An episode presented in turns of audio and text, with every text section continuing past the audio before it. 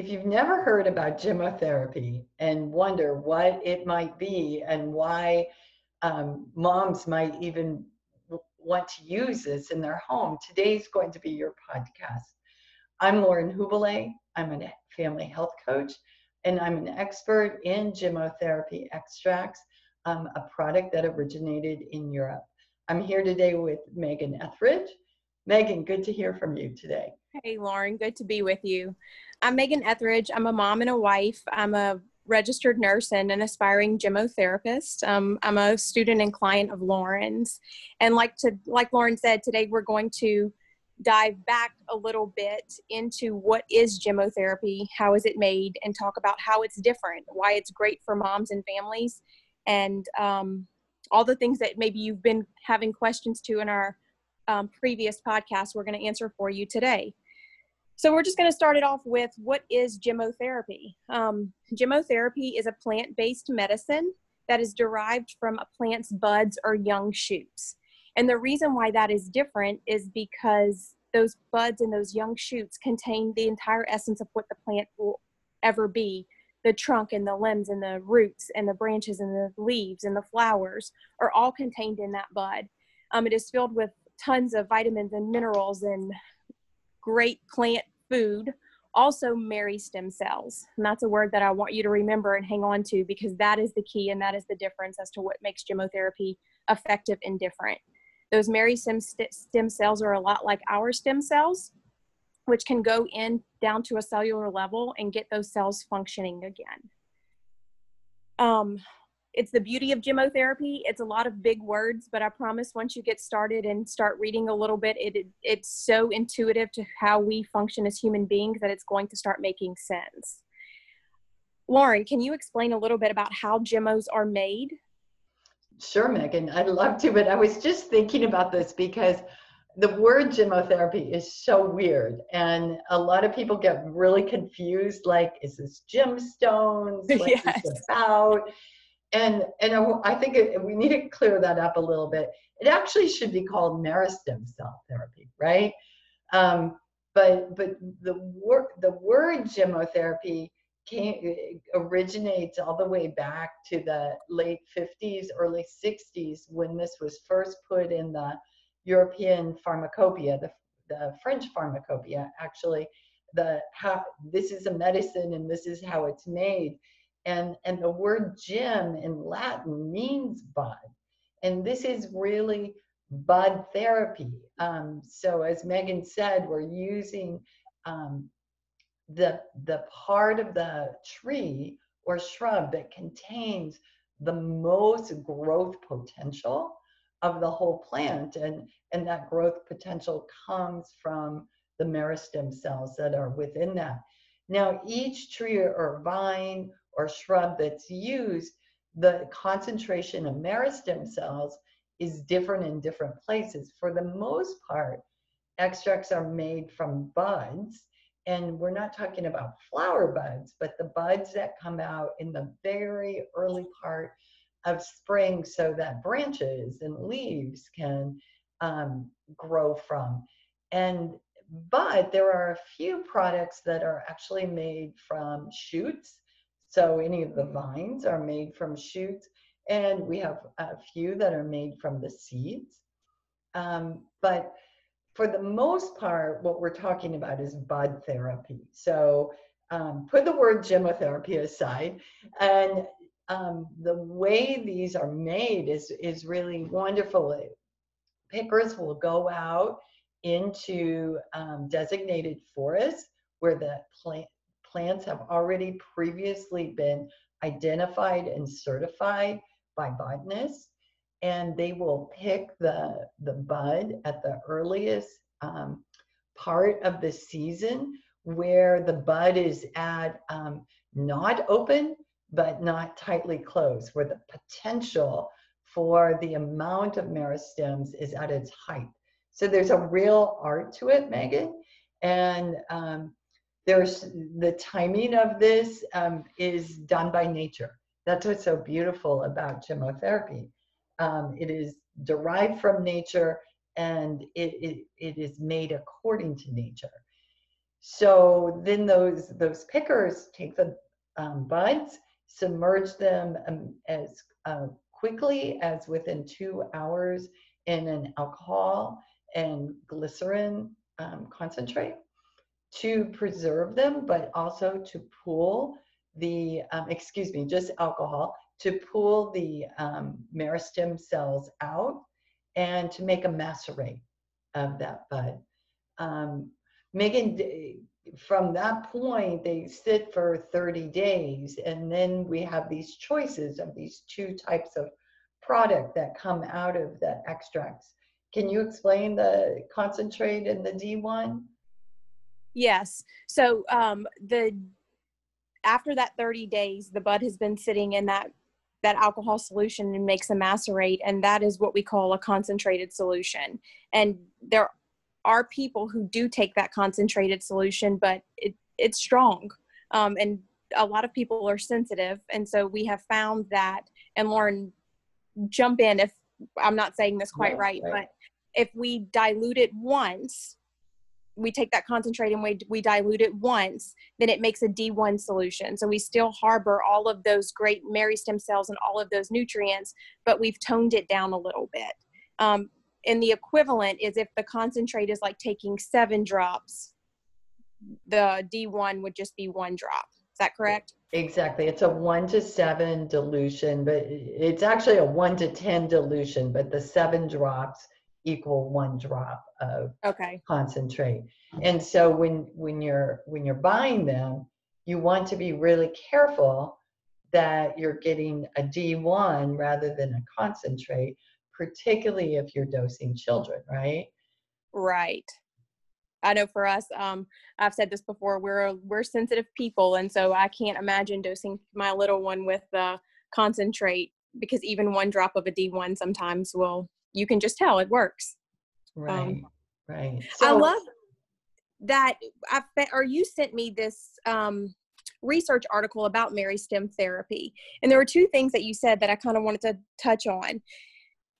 People observed ancient times long ago that animals would instinctively go to these buds and young shoots when they were sick and treating their different illnesses. So I love how you said nature knows and we are so in tune if we can stop for a second and listen to what our what our intuition is saying and telling us that they are so in tune and knew that they needed to not only eat the you know the branch or the leaf like we use in herbs and for different things chamomile tea and stuff they actually needed to go to those buds yeah. which is fascinating to me. right right. Um so I have a, I have many questions for you today, but tell me a little bit about what makes those meristem cells different and how they work in our body. Well, the, the, the difference comes from the very beginning of how this extract is made. We're, we're making it from living plants, and this is very different than oils or, or um, herbal extracts, and both of which are very common today and used often but the meristem cells that are in these plants makes um, um, several actions be able to happen simultaneously. So they're bringing nutrients. So as Megan mentioned, these um, extracts are full of vitamins and minerals and antioxidants and wonderful things for your body. So they're bringing nutrients. They're encouraging the natural cleaning of that um, tissue that's being addressed, so that organ on a cellular level, because the meristem cells can communicate directly with your human cells. And um, then they're, they're um, making it stronger and reminding it how it is meant to work. And so there's something really beautiful, I think, about reminding in a gentle, compassionate way our body how to work rather than forcing something to not happen or happen differently. And um, to me, Megan, that's what the meristem cells do and why they're such a special component of these extracts. I agree. And as someone who has tried, you know, herbalism, and I mean, I'm a nurse, and so I know all about pharmaceutical medications. Um, to experience gemmotherapy and not only for myself and taking it and how I feel, but observing family and especially my son and my husband.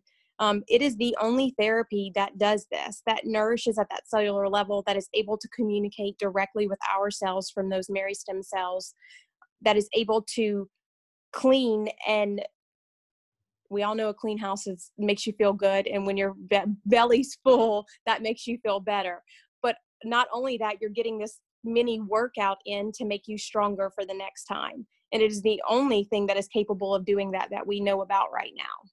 Yeah that's Which is and, and that's why it's so useful such a useful tool in acute cases. Um, we want to, we've been encouraging moms to take charge of their family's health to um, know that they can step into that role of observing and caring. And this product is something that gives you um, a, a, lot of um, power in healing and experiencing these for yourself and your family um, is a very compassionate way to restore your immunity. And I've used that word in, in a, um, in, in really in a meaningful way because that's how we want to heal. Um, we want to be gentle with our body. And by all means, it's important to know these extracts are powerful and they have incredible potential. And um, yet, it's a gentle tool to use. So, Megan, what else would moms like to know, do you think, to understand gemmotherapy and, and why they might want to explore it? I think that they need to know that they are capable of using it, that it's not something to be scared of, that it's something to grab one of Lauren's books, read through it, and figure out which symptoms are common for your family. You know, oh, we always have an ear infection, we always have colds, and order those Gemmos and be prepared for the next time that cold or that ear infection happens because you know it's it's going to happen, and um, and try it it it is very powerful like lauren said but it is so gentle um, it is so effective that you just start slow and low like we like to say small doses and and start slow and, and observe and see. And i think that you are going to be blown away by how full you feel in being able to treat your child. And and i did this um, and and how much courage and determination it gives you to like okay well what can i do next? And what can i heal next? And who can i share this with? It, it's exciting that's beautiful. I love your enthusiasm megan and i always have. It's contagious. And um, i think my work has always been in the direction of helping moms regain their their power. It's that creative um, feminine energy that we all have, and, and we want to wake that up in ourselves. Um, you know, if we go back in ancient times, that's what women did, right? There was always the wise woman in in the circle, and and that had these skills, and these skills were passed down to younger women. And I think this is something that can be done with gemmotherapy too. So, Megan, um, one thing that, that I know is moms who try begin to pursue things naturally often have a cabinet full of supplements and herbal extracts and um, natural over-the-counter medications to to use and they kind of throw it all at their child and um, have you found that you need all those things when you're using gemmotherapy with your child I can honestly say that the majority of the time I do not. Um, a few weeks ago, we spoke about my son's con- um, continuous, ever changing viral infection, and we use gemmotherapy to get us through. I can say that um, I did need a little bit of vitamin C at the end just to kind of help that cough. So there are very small circumstances where you feel like you need a boost, but gemmotherapy takes care of all of it. I've since cleaned out the medicine cabinet and we no longer need those things. I'm not spending money on those things because, like we've been discussing, you know, that supplement you take works as long as you're continuing to take it, but you're continuing to have to buy and take it. Gemmotherapy builds you to make you stronger for down the road. So there will come a point where you no longer need it because the body is restored. You have restored that immunity and that function back to what it how it was designed to work. Yeah, yeah, beautiful, Megan. So, you know, we have uh, certain extracts that we've talked about in our episodes here um, that are best for acute care. So I thought maybe it would be good just to list for moms what extracts they should have on hand. Do you have that list or can, should I share that? Well, let's kind of tag team it. Um, we're in the middle of fall right now, and, and the flu has popped up where we are in Louisiana. So I definitely let's start with black currant and oak, and those are two gemmos for flu. Black currant is also used for bites and stings. And so I take it outside with us every time we go out. And I find that the second a bite or a sting happens, that application immediately takes all pain and um, that inflammation away. It's beautiful. Um, black currant is also useful in fevers. And so whenever you see a fever, you're supporting that fever, you're supporting the body and doing what it needs to do, and you're not suppressing it, which is very, very important. Um, what do you suggest? Well, I like common alder, dog rose, and black currant together. I think this is um, an amazing immune, boost um, um, protocol. It works at the beginning of sinus congestion. It helps um, alleviate um, the need for any um, antihistamines, whether the this congestion comes from allergies and pollens or it comes from the beginning of a cold. Um, I think those are a very useful combination. And then we have our, our extracts for cough that we've talked about in our cough episodes. Um, do you have a favorite there? Uh, it's probably a tie between Hornbeam and Lithi. Oh, I don't know because I'm a black honeysuckle girl too. I love them all. You can't just make me choose one. Okay. Um, hornbeam is hornbeam would be your let's start off cough. Um, just you hear a cough in your child, definitely pull out some hornbeam and try it. Lithi is for more of that spasmodic um, tightness cough that you feel. Um, black honeysuckle to thin those secretions that's sticky. It's also a great sore throat remedy alongside the common alder and black currant. And you'll see that, you know, three gemmos together, black currant being one, and then those other two that support that tissue where that inflammation is being held to give that cell to cell communication, nourish that cell, clean it, and then strengthen it for later on down the road. Um, what else? There's two more, I think. Silver lime and a common fig. Yep.